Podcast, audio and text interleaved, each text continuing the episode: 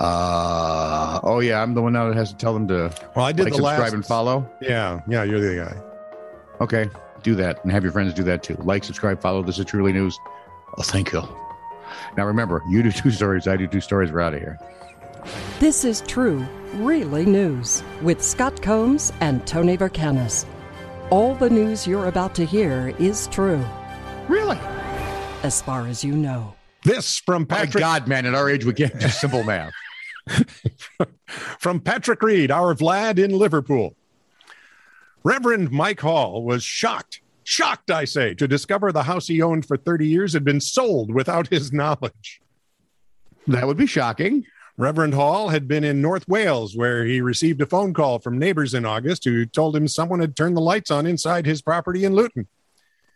Drove back early the following morning to find the locks had been changed. Called the police, but the Okay, builder that's always a good move if you're going to like hijack a house. right.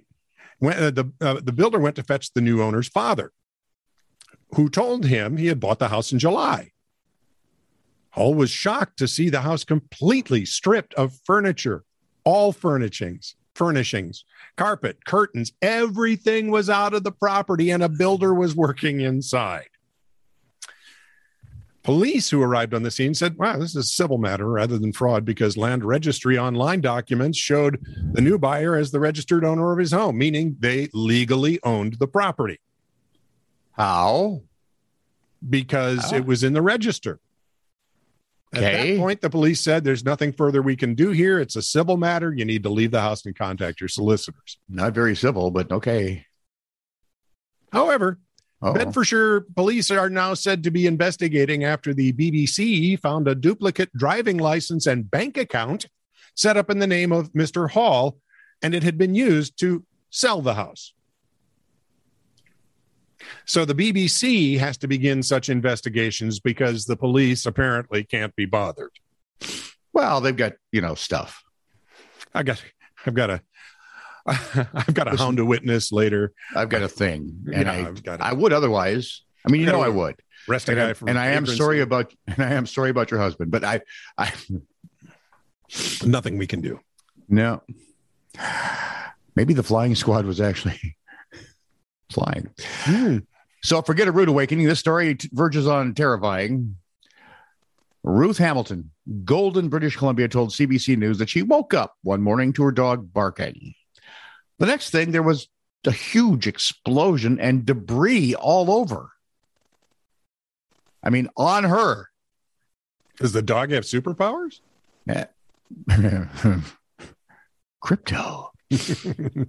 After realizing something had punched a hole in her ceiling, she called 911. While answering the operator's questions, she moved a pillow, a bed pillow, and discovered a melon sized space rock that must have landed inches from her head Where while she? she was sleeping. Golden, British Columbia. Is anywhere near where they found the Viking stuff? I don't know. Is there an Air Force base nearby it? Ooh. Or, or did somebody lob, you know, let's empty the urinal now while we have a chance? Well, no, not if it looked like a space rock. Peter Brown, a physics and astronomy professor at Western University in London, Ontario, not England. Sorry, Vlad. Uh, confirmed that the rock was certainly a meteorite, but will require further study to determine its exact origins. Is she going to keep it and show it to her grandkids? I don't think she can. It's a meteorite. No. It's got special scientific something. Specialness. Yeah. It's got yeah, because it's a meteorite. Hmm. Fell down from the sky. Right through the house. Yeah. Wow. Wasn't like Buzz Lightyear flying. At all. no. And he's never landed just feet from her head. as far as we know. I'm expecting the dog would have barked then too. exactly. Angelo Fregolent, No sign of intelligent life anywhere. Angelo. see this foreshadowing? This is true, really? Say again? Was he foreshadowing? This is true, really? I think You know, it like in literature where they have the the foreshadow of Yes. things to come. Angelo Fregolent, 94, parked his Lancia Fulvia, 1961, outside the news agent he ran with his wife. So basically, it was a They went to work. Right, and it was they had a shop, sold newspapers, all that. Yep. And he has a classic car of some Yeah.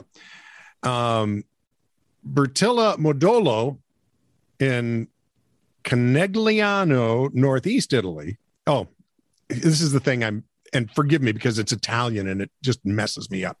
So this 94 year old gentleman gentleman parked his Lancia Fulvia He took his car. He parked his car.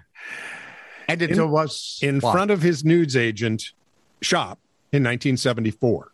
So he came. He parked his car back in '74 in front of where he worked, the business he owned with his wife.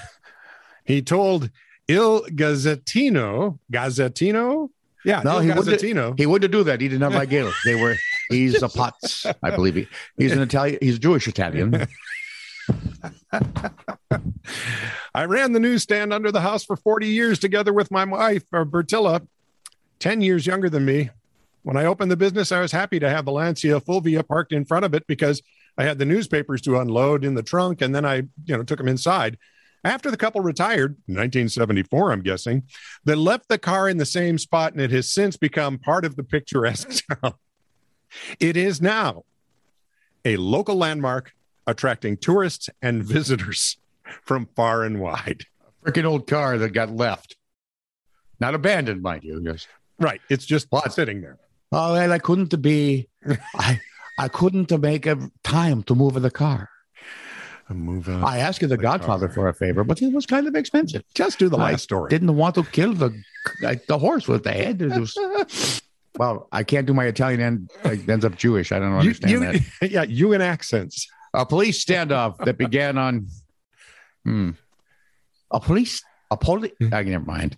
Police standoff that began on October sixth finally came to an end more than 48 hours later as a man wanted in connection with an assault case climbed down the tree that he had taken refuge in.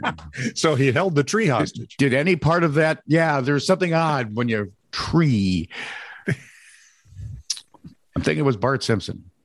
He's older now. When police arrived at the Queens, New York home of Rudy Thomas in response to a call about a domestic dispute during which the 44 year old had threatened his mother, uh, Thomas climbed out of a second story window onto his roof. He then leapt from the roof into a 30 foot spruce tree where he spent two I'm sure five star nights. Wow. Yeah, according to Fox 5 New York. Actually, it's Fox 5 NY, but I think that's New York. I should have a theme song by The Who. They, hey, a negotiator was ultimately unable to talk Thomas into leaving his perch. Yay? Yeah. Would have been funny if it was leafing his perch, but eh. Yeah, well, you know. Thomas had a warrant out for his arrest because he punched his girlfriend apparently in September. This guy's a real gem. We should keep He him. surrendered to police, and the police did what police would do in this case. Send him back up the tree. Stay there. Don't come out. He was they sent him to evaluation because he was obviously out of his tree.